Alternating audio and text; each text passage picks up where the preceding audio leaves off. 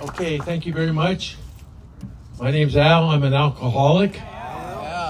I'm glad to be here sober, uh, not drinking. Uh, I'm a 10 minute speaker, so right now I've got uh, 10 minutes going down to nine. Uh, I'd just like to say I, I, I'm a grateful alcoholic because I, I've got a, a program, and uh, for me, uh, the first step uh, in Alcoholics Anonymous is uh, admitting defeat.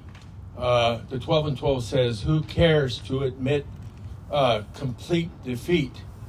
So the, the removal of the obsession to drink uh, happened for me when I was dry and I felt so guilty because I was stealing money from my brother. I made an amends, and as I recall, that's when the obsession left me. Now, I don't know how you can get the obsession to drink removed, except whatever your version of being in complete def- defeat means. For me, it meant uh, making an amends, and it also, my wife left me with five kids, uh, and uh, that shook me up uh, quite a bit. Uh, that was uh, a part of my defeat. So the obsession to drink uh, is really key. And if you have the obsession to drink, get one of these guys that, that know the program and you can just tell them you have the obsession to drink. Uh, give them a call. There's lots. There's a numbers list you can call. You know what? If you have a person in mind and you don't get through to them, just go down to the next one and the next one and the next one until you get somebody. And you know what? I found out that you get the right answer that way. I don't know. It's serendipity. You know, it's kind of like a little miracle that happens. I had that happen to me. I went down a list. I wanted to call one person, but I couldn't get through to him. And I, I uh, went down the list and I got the guy, and he made complete uh, sense. And uh, so, um, you know, practicing the program, I think the, the real anchor is the beginning is losing that obsession to drink. And uh, I don't know how many people here are sitting here having an obsession to drink. If you're going back out and drinking and you don't want to, uh, that's pretty crazy, isn't it? Uh, to want to go back out and drink uh, when you don't want to. I would say, if I were in that condition, I'm out of control. Uh, I'm not in control of this thing. It has complete control over me. So the first step uh, was very important in my uh, sobriety. I have not had an obsession for, to drink for a long, long time. And uh, even when I was doing uh, uh, naughty things, uh, you know, uh, I, I still didn't have that obsession to drink. You know, uh, it says somewhere in the book, the road gets narrower. And, you know, so at first it was pretty broad. And then as, as my uh, sober years uh, uh, unfolded, the, uh, the road got more and more narrow. Now the road is pretty narrow, but with all, all things, my higher power is it's possible to get uh, anything done that I need to get. Now I'm 77 years old. I'm married. I have a peaceful home. You know, having a peaceful home is very, very important to me. And so, what I've learned to say to my wife is, uh, "You may be right. Y- yes, dear. I'm going to the other room for a few minutes. you know, uh, to keep the peace." Uh, it's like the guy said, "Would you rather be uh, right or would you rather be peaceful?" So uh, uh, that's about all I have to say about step one. So I think my time is about up. Uh, all the way from the 18th century, we have Aaron Burr. Aaron Burr for our main speaker tonight. Aaron? Thank you. Thank you very much. I'm not really Aaron Burr. I'm Burr Middleton, okay? And I've been a drunk for a long, long time. I'm not drunk now. but Like I said, I've been a drunk for a long, long time. Let me see the hands of former bar drinkers or bottle babies in the audience. Do we have any here? But you're in the right place.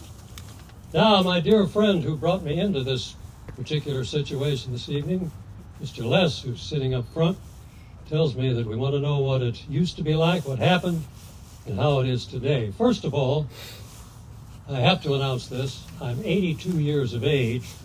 How in the hell I became 82, I don't know. Especially through that sea of alcohol that I was in for 55, count them, 55 years of drinking. So I stopped when I was 71. That was on September 14th, 2012. So far, everything is great. I haven't had a drink since. Don't you think it was about time that I stopped at 71 after having ruined everything for 55 years? They also say there's such a thing as a functioning alcoholic. What the hell is a functioning alcoholic? Yes, I worked all through those years, but I did terrible work. I had terrible hangovers, the shakes, like we all have had. I really don't like a lot of drunkalogs out of me because I've heard so many drunkalogs. I've been in this program since I was 16 years of age. And let me tell you how it all started. Who can remember that marvelous elixir called Olympia beer? Anyone? Anyone remember Olympia beer? It comes from the state of Washington, our brothers and sisters up there, up north. It's the Tumwater that makes it good. That used to be their catchphrase in advertising the Tumwater that makes it good. First of all, it is pure schwill and swill, all right? For you beer drinkers, and that was my drug of choice, there's no body to that beer. It's like drinking water. Can after can after can. Here I am, 16 years old. But remember, I had the first one, and the first one is what got me hooked. It kept me hooked on and off all of those years. Now, I also used various excuses to drink. Does anyone know what I'm talking about? Using the excuse to drink? It's a kind of an easy thing to do, especially if you're a family person or whatever. Well, when I was 18 years old, a terrible thing happened to me.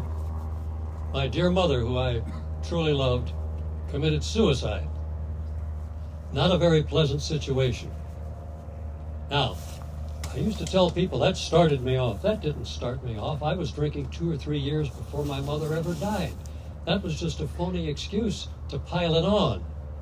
Next, at the age of 22, I get involved in this little conflict that we had in Southeast Asia. You may have read about it in all the papers. I happened to be in a spot called Cambodia. Ah, but we were never in Cambodia, were we? Actually, I was down from Laos, right on the Laotian border in the upper part of Cambodia. And we were combat folks. We're not going to go into details because AA meetings are not for the details. But you can imagine what the details were.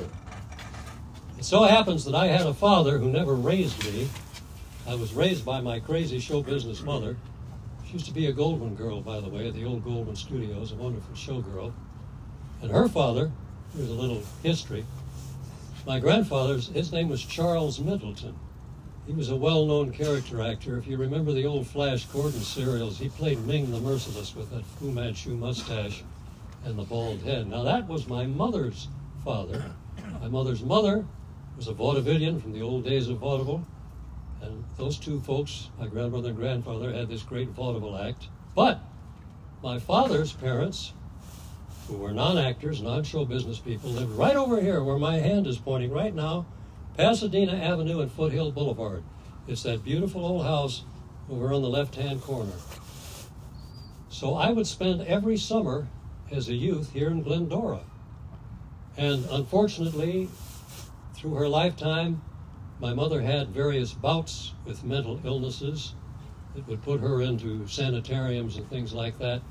She was one of the first guinea pigs in the state of California to experience shock treatment, electric shock treatment. Folks, that's not the way to go, okay? Believe me, I was there. I watched a lot of that stuff. But when she would have these bouts, then I'm off to Glendora. Beautiful, lovely Glendora. At that time, there were only 3,500 or 4,000 people in this town. That's all. And they were either from Texas, Arkansas, or Oklahoma. They followed each other out here and they made their little community here. What do we have here in Glendora now? 50,000? Something like that. Pretty close to it. So, I'm getting a little bit off the alcoholic situation, but remember, I'm drinking now. I'm 16 years old and I'm drinking through all of these situations. And of course, I think that it's normal. I think that everybody drinks the way I did. Well, they didn't. Now, when I say beer, I mean gallons of beer. Sure, it took a lot to get me drunk because, as we well know, the only saving grace that beer has is that it's mainly water. I wasn't drinking that hard stuff. I never did drugs because I've been in the jazz music industry, among other industries, all of my life, and I saw what drugs did to other people. And I was a fraidy cat. I stuck to that good old that good old sticky kid stuff. And believe me, I did a lot of it. I saw a career fade, a career that started out well. By the way, I've been married to the same woman for 56 years. Now that is her doing. Anyone else would have left me a million years ago. That woman, that lovely little woman, she's about 74 now. She said, If I knew what an alcoholic you were, I would never have married you. She was just an innocent 18 year old girl when I married her overseas. All right, let's go back to the military. Has anybody seen Oliver Stone's picture, Platoon? Anybody? It's a masterpiece. I think you know that the role that uh, Mr. Charlie Sheen played was actually, that's Oliver's story. You know, there was a lot of hell raised within the ranks of the military at that time, both with booze and with drugs. Washington did not like that picture at all because it showed the GIs to be what they really were at that time. By the way, this is not me braggadocio or whatever, but it just so happens that I narrated the movie Nixon for Oliver Stone. All right? And that was another party time. Here's another thing back in those drinking days, and probably in your drinking days too, you make such terrible decisions. Think about the rash, awful decisions that you've made. Now, you've heard doctors tell you that you may be sober for a month or a month and a half, but you still have that stuff swishing around in your brain somewhere and manufacturing these little things in your body. So you're going to make a rash decision. You're going to sign off your home, you're going to sign off your business or whatever because your brain is not functioning like it was meant to function. Anybody agree with me on that one? I didn't preface this by telling you that there's some things that I'm going to say tonight that are my personal opinions and personal opinions only. You may not agree with them. It's just me and the way I look at it. Now, AA got me sober. Folks like you gathered right here tonight. But, and this this word or the two words higher power, which we hear in this in these meetings all the time, that would be what we used to call the man upstairs. And don't get me wrong, I'm not throwing religion at you. This is not a this is not a religious camp meeting, it's an AA meeting. But a combination of AA and that higher, power have kept me sober, lo, these almost 11 years. I didn't get to the fact where I couldn't function and I couldn't work and that sort of thing because suddenly when I was really down down on the pavement and I mean down on the pavement for work for my relationship with my son and my wife and my family and so on and so forth suddenly a little light bulb went on in my head and I stopped and you know the old story you stop you stop for 6 months you stop for 12 months you stop for 14 months and what happens I went right back out there again. What triggered it? I don't know. I can't. I can't tell you what triggered it. It, it, it just. I was gone, And when I was gone, I was gone for six months, eight months, 12 months, and then right back sobriety. Sobriety was the phrase of the day in AA. Stayed sober for several years, went back out, in, out, in, out. You know the story. Until I just told you the date. You can look at it September 14th, 2012. I think the man upstairs or the higher power, it's either a he or a she, by the way. Well, it's probably a she, as far as I know. Said, This boy has had enough. This boy here. And that was it. Now, at 82, why would I want to get drunk? First of all, I don't know how the hell I'd handle it. I don't think I could handle it very well. You know, I'd probably be falling down after one drink or something. And there's all this stuff about when you first stop, you say to yourself, oh, I'm not going to have any fun anymore. I'm not going to be with the gang. What, what is fun? Being pulled over by the police and arrested for a 502? I've had three of them. I had one in Dallas, Texas, two here from the Highway Patrol here in California, in Los Angeles. And believe me, you do not want to be in jail for a drunk driving arrest in Dallas, Texas, because those big Texas cops, and they're all about six feet seven, they really throw the book at you. Uh, I made a mistake. By the way, I was in the same cell block where Lee Harvey Oswald was when Jack Ruby blew him away, unfortunately, after the uh, JFK assassination. So innocently, I went over to a water cooler just to, you know, bend over and take a drink of water. And this big Texas cop came down on me with a telephone book. By the way, a telephone book doesn't leave any scars or bruises. It's, it's an old police trick. Sorry, I'm, I'm offending any police uh, policeman in the audience. He said, "Hey, boy, did I tell you you could have that water?" I said, uh, "No, sir. Get back in that cell." That's the way it goes in Texas. They don't take any guff. Okay? I'm rambling, I know, but there's a lot of things up in my head that have been going on all those 55 years. Now then, after my mother's suicide, I'm 19 years old. I turned 19 the following month. And at that time, I was really drinking hard. I didn't care about anything. The world could, I, I just, I, I wanted to be out of it. So I go up to Las Vegas, and at that time, there were two mobs that ran Vegas the Italian mob run by Johnny Roselli, who I worked for, and the Jewish mob uh, run by a man named Moe Dalitz. And Moe Dalitz was from Cleveland. And Moe Dalitz was a pretty rough character. Now, what they called me up there, and I'm not trying to pull a tough guy act on you or anything, because trust me, I'm not a tough guy at heart. I called myself an enforcer slash entertainer. Now, that's kind of an odd thing to figure out. Now, an enforcer is not a hitman, okay? We all know what a hitman is. An enforcer is the lovely guy who usually has a big guy along with him who comes up to your hotel room when you haven't settled up your gambling debt with the house and he gives you two warnings. You better settle your debt. Now, the third warning, that's when you break his legs or his arms. Isn't that lovely? And Moe, I'm 19 years old learning all this. Moe Dalitz told me, he brought me into the audience and he said, Hey, kid, are you an enforcer or are you an entertainer? I said, I'm both. I, you know, I can do both. He said, No, you can't. I said, What are you talking about? He said, You're an alcoholic, right? I said, How'd you know that? He said, I'm watching you, kid. He said, I see how you drink at our parties. You don't drink like normal people drink. He said, Now, a gambler has the same disease that you have only it's gambling, not alcohol. So you and uh, Stubby, our great brute here, you may have broken some guy's legs six months ago, but that doesn't stop the guy from coming back to Las Vegas with his wife, just like the alcoholic going back to booze, and he's going to gamble again. So he's going to walk in and see you singing in some lounge up there and say, wait a minute, that's the guy that had my legs broken six months ago. He's going to go to the cops the cops are going to go to the FBI, and the FBI is going to close down Vegas, and that's the end of it. So you got to make your mind up.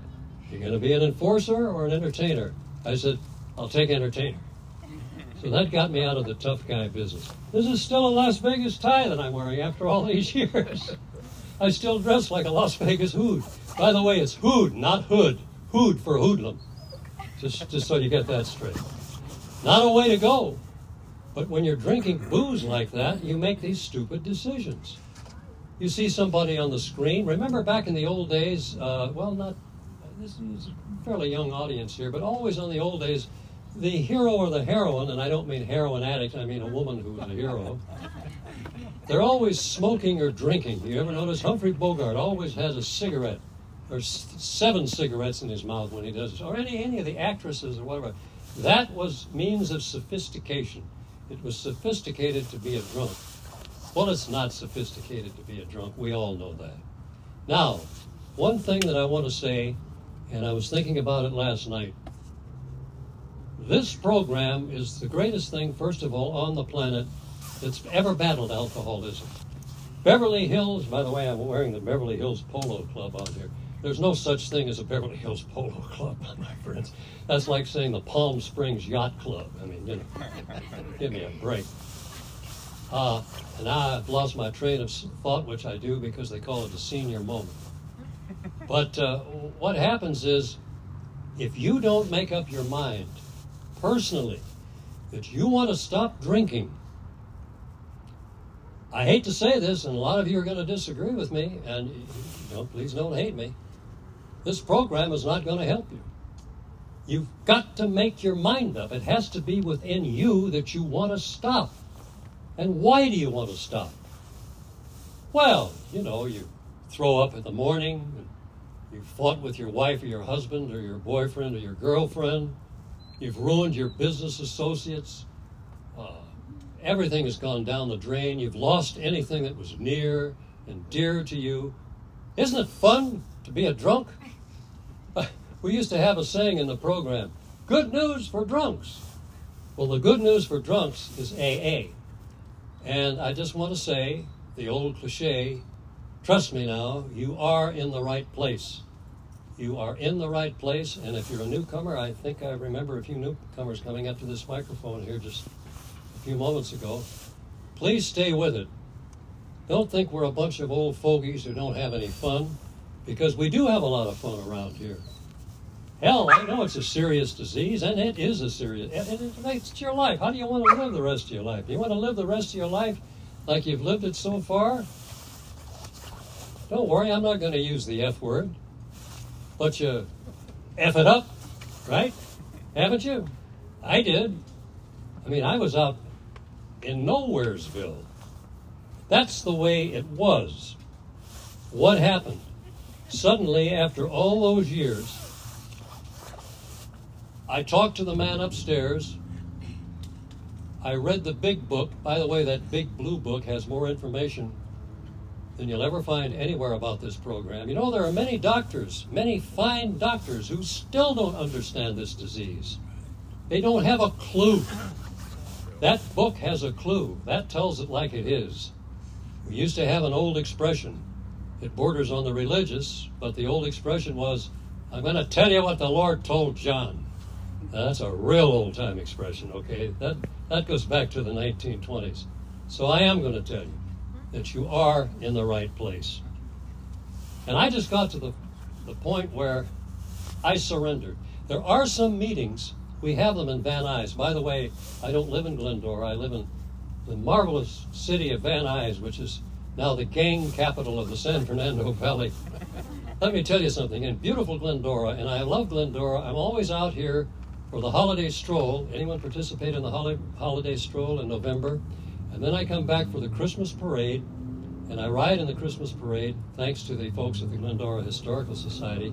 We ride on one of those great old uh, fire engines. And now I'm here because I told Les I'd be here. And you better adhere to Les. Just, let me tell you that right now. All right. Uh, it's just it has to be within you. In my clubhouse in Van Nuys, which is called the Valley Club, the infamous Valley Club, if you've ever heard of it, we had a big fist fight in there about a week ago. we don't want to go into that one. it's it's pretty rough out there, man. It, like I say, it's it's the gang capital of the San Fernando Valley. But it is interesting. You do meet some interesting characters out there. On the wall was a picture of Albert Einstein, the great Albert Einstein, and it's the famous shot of him where he's up to the blackboard with the chalk and he's writing the, uh, theory of relativity. Uh, now, some wiseacre in, in AA has changed the caption, and that's actually what you know what Einstein was really writing on the blackboard. But the caption reads, "If you don't drink, you won't get drunk." well, if it comes from Einstein, man, I mean, Einstein was a pretty, pretty hip, hip, nifty cat, wasn't he? I think so. Let's go back to the jazz. The jazz that I've played through the years. I worked with some very fine players. And of course, unfortunately, in the modern jazz field, the big thing was always drugs. And they always scared me because I, I watched people go downhill. Us old Dixielanders, we, you know, we were hardcore boozers. We were whiskey bottle throwers and gin bottle throwers and that type of stuff. So that takes care of that situation. We've taken care of the Las Vegas situation, which I got out of. I go back to the days when Sinatra was up there and Sammy Davis Jr. and Dean Martin and the old Rat Pack.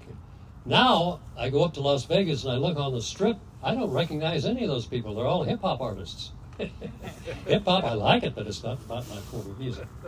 Anyway, we've covered the conflict in Southeast Asia. Uh, I've told you what happened. From the bottom of my heart, and some of you probably think this guy doesn't have a sincere bone in his body. It's not true. I, I really do have. From the bottom of my heart, I hope that you'll stay, you newcomers, in this program.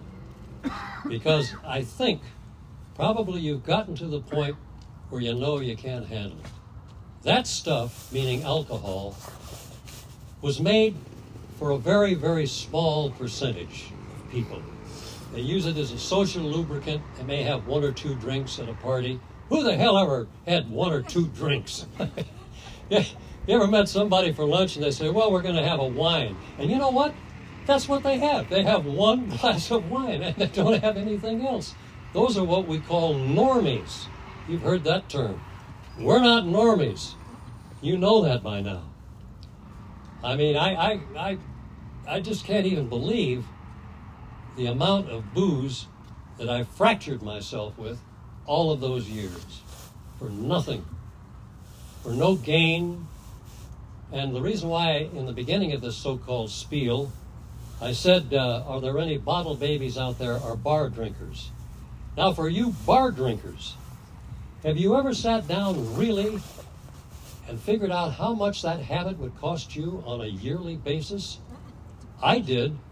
It cost me from five to seven thousand dollars a year to drink in bars, and that's beer bars, not fancy cocktail lounges. My 502s, the last 502 I got, I was very sad about Mother's Day because I was, I was thinking about my mother and how she passed and so on and so forth. Now, you're going to love this one. So I got together with a good friend of mine and I, I went into a supermarket. By the way, when I used to be sober for long periods of time, when I'd go into supermarkets, suddenly something would come over me, and my, you know, I'd start to shake and everything because I'd see a rack and it would say, uh, 24 cans of beer for 277. Boy, I, was, I, just couldn't wait to get to even, even though it was warm beer, you had to take it home and, and chill it. Well, anyway, on this particular Mother's Day, I, I tried this awful, awful stuff. And I hope one of the representatives isn't here this evening. I doubt if they are. It's called Pabst Blue Ribbon. You ever heard of it? It, it it's the worst beer that was. It, it's like Lucky Lager, or it's the worst possible beer that could ever be brewed. But it's cheap and it does the job. So I was so proud of myself. I paid something like 275 for a 12 pack. And of course, I proceeded to drink that entire 12 pack. I got on the road about 2 o'clock in the morning, driving from Santa Monica back over the 405 to Van Nuys, where I live. And naturally, that was my last deuce. Uh, highway patrol pulled me over. It was a motorcycle officer who was just getting off duty, but he happened to be following me and he noticed that I was driving too carefully. Have you ever heard of that? You can drive too carefully. Something's wrong with that, the way I was changing lanes and everything. So he pulled over. So that little 275, I think that's what I said it was for a 12 pack. That cost me seven to eight thousand uh, dollars. My insurance went up for seven years. I had to pay for all these drunk driving schools that I had to go through. That's more money. So you could probably total it up to about a ten thousand dollar deal. Think what you can buy for ten thousand dollars. You can really treat yourself, you know. That was my big evening. Big evening with the Pabst Blue Ribbon 12 pack. And that's when I just said to myself, it was so awful because I wound up once again in the Van Nuys jail over on Sylvan Street. Why am I doing this to myself? Why have I been doing this to myself all of my life? It doesn't make sense. It's, it's utter insanity. It is absolute insanity. Just sit down and think about it for a while. Now, I'm not talking about a beer bust when you get together with the guys and the gals down at the beach and you're frolicking in the sun and that type of stuff. I'm, I'm not talking about that. I'm talking about hardcore drinking, whether it's wine, uh, gin, bourbon, beer, or whatever. Whatever you think does the job for you. It doesn't work. We weren't made for it. Folks, right here under this tarp here, we, we just weren't made for it. Our bodies don't handle it, our brains don't handle it. But it takes forever to finally figure that out. And that's what happened to me. I did figure it out. How is it today? This is not braggadocio again, and I'm not about to rattle off a bunch of credits or anything. That's to me like listening to a drunkalogue. Aren't drunkalogues really boring, though, most of them? They really are. Let's think about it. Because they're all the same. We've all had the same, usually. Today, I'm still working. Uh, I did, I don't know if any of you have seen this biopic on Elvis Presley. Came out a couple of months ago. Uh, we did all kinds of voices in that. I'm still in the voiceover game. I still character act for a while, and, and I still I play in Canada, I play in Japan, and I also play down under in Australia. We play jazz music. We go on tours down there. Of course, COVID has cut that right in half, even more in half, maybe let's say a quarter. But we're coming back now. I don't plan to retire today. This comes under the heading of how it is today. If my health tells me in a few years that I'm going to retire, naturally I'll have to retire. By the way, I'm looking for real estate. Any of you are realtors out there, whatever, in Glendora. Because Glendora is really where I want to retire in a few years. I'm not going to be able to do what I do right now five to ten years from now, if I'm even around. So I want a little cottage in Glendora, just a nice little cottage, not a three bedroom, two car garage. I just, you know what a little cottage looks like. Even if the living room could double as a bedroom, too. My wife that I've been married to for 56 years, she wouldn't mind. Here lies the rub. These little cottages in Glendora are eight or nine hundred thousand dollars. Anyway, that's kind of my story. I've kind of run out of steam. I hope that I didn't bore you to death. And in closing, I do want to say this. Again, I'm repeating myself, and it's not my age that's doing that. Uh-huh. Please, if you're a newcomer, try this. What the hell do you have to lose? You tried the other for years and years, and it didn't work, did it? All you have to do is give that stuff up. There's an amazing amount of fun that you can have if you're still young, if you're not drinking. You can have the time of your lives if you just get it in your so-called noggins, and noggin is a real old-time expression. For those of you who don't know what it means, it means your head. If you can get it through your brain, you're going to stop. Bang! I know it's hard. You're going to have to taper off. I did it the hard way because I'm a hard old bastard. Okay, now that's the worst word that I've used tonight, but that's what I am. I did it cold turkey. I do not suggest that. I really don't. You have to taper off. You get into AA, which you are right now. You get yourself a sponsor. You get the big book, the big blue book. I don't see it up here. Usually it's on, on a stand. Well, one other thing. Some of the meetings that we have in the valley, even though it's dangerous around there, we have a white flag out there. It stands for the flag of surrender. because that's what you've done. You, you've surrendered. You've had it. You don't want it anymore. So you get yourself a sponsor. If you have someone that you have to talk to about this disease, look at this. Look at this crowd that we have here tonight. We're all experts. We're absolute experts on alcoholism. No one knows more about alcoholism than we do. It's a fact. Even the doctors. Come to the meetings. Keep coming to the meetings. You get to know people. You get to like people. You get to have fun. In the summertime, I don't know what this group does in the summer, whether they have big bonfires or whatever, or take trips to the beach or so on and so forth. Or, the Lord only knows. But AA is not the end of your life. It's not a drone, heavy sort of a thing. It can be a happy thing. And your lives can be 10 times, maybe 25 times better than you've ever known them to be. Listen, at this point, that booze, all that booze, no matter what it is, I wouldn't even wash my socks with it, let alone drink it. Okay? So that's all from me, and, and I wish you well. And the old cliche of Godspeed and so on and so forth. And please, here is our edict. Keep coming back. It works. Thank you. Right, Burr. Right, Thank you.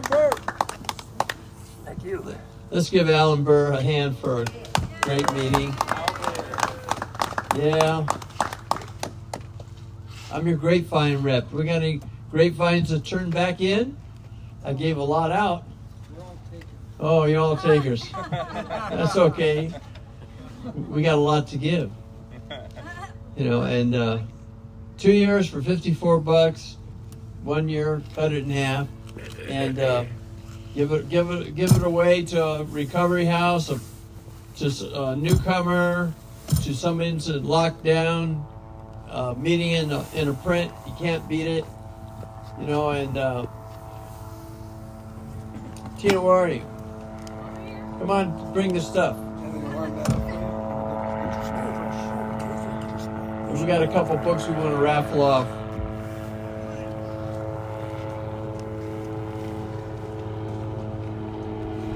What do we got?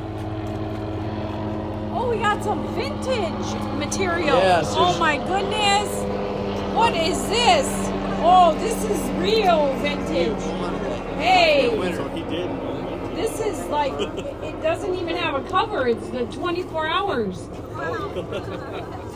Wow. Okay. Pick one. You pick one. Oh, and then we have a pass it on. Let him.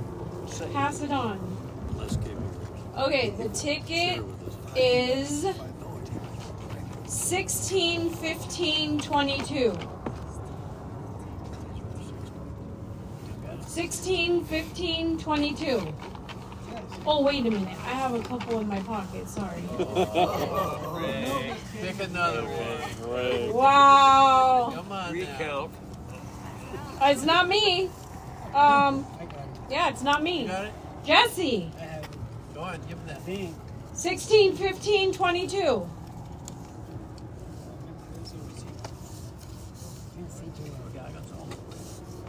Sixteen, fifteen, what?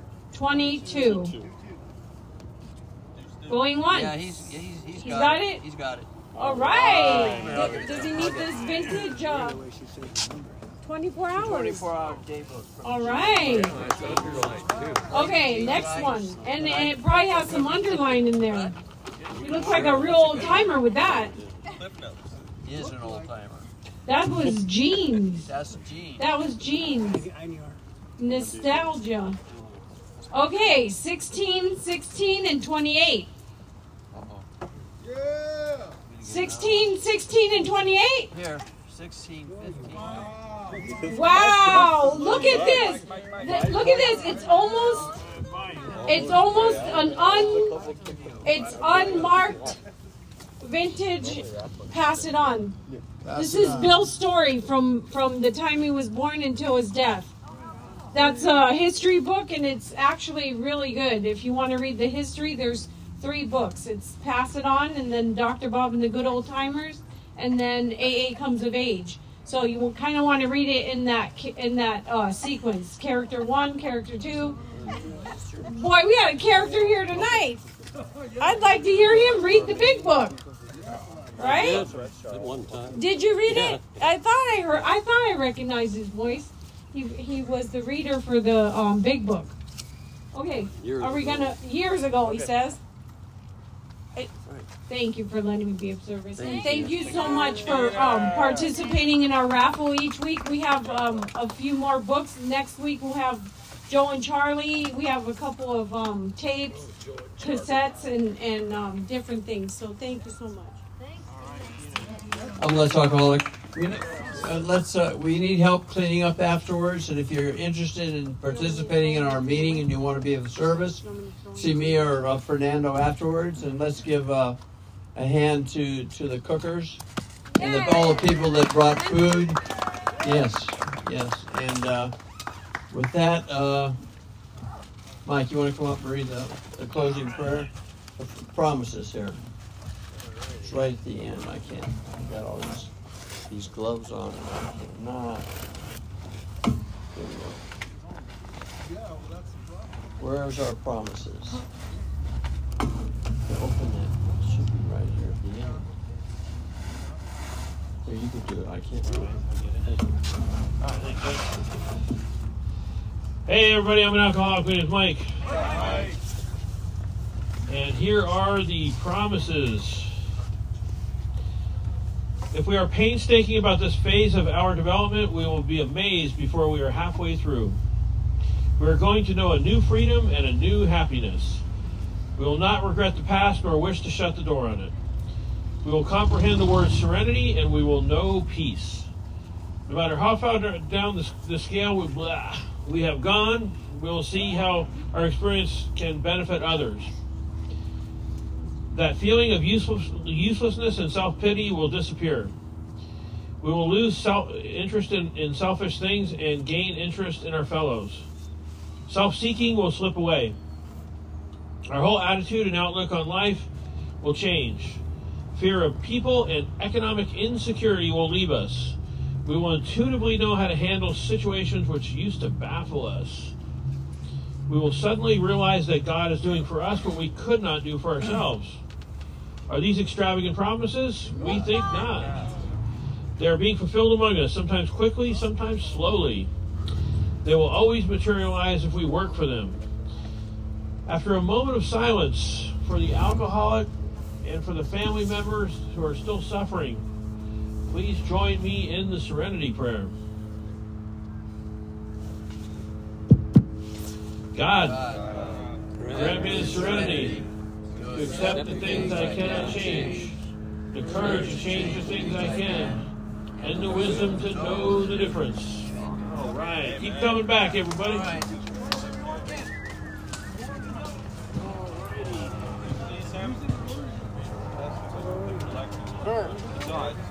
you very much. My name's Tim. Tim. Yeah, thank you very much. Thank you.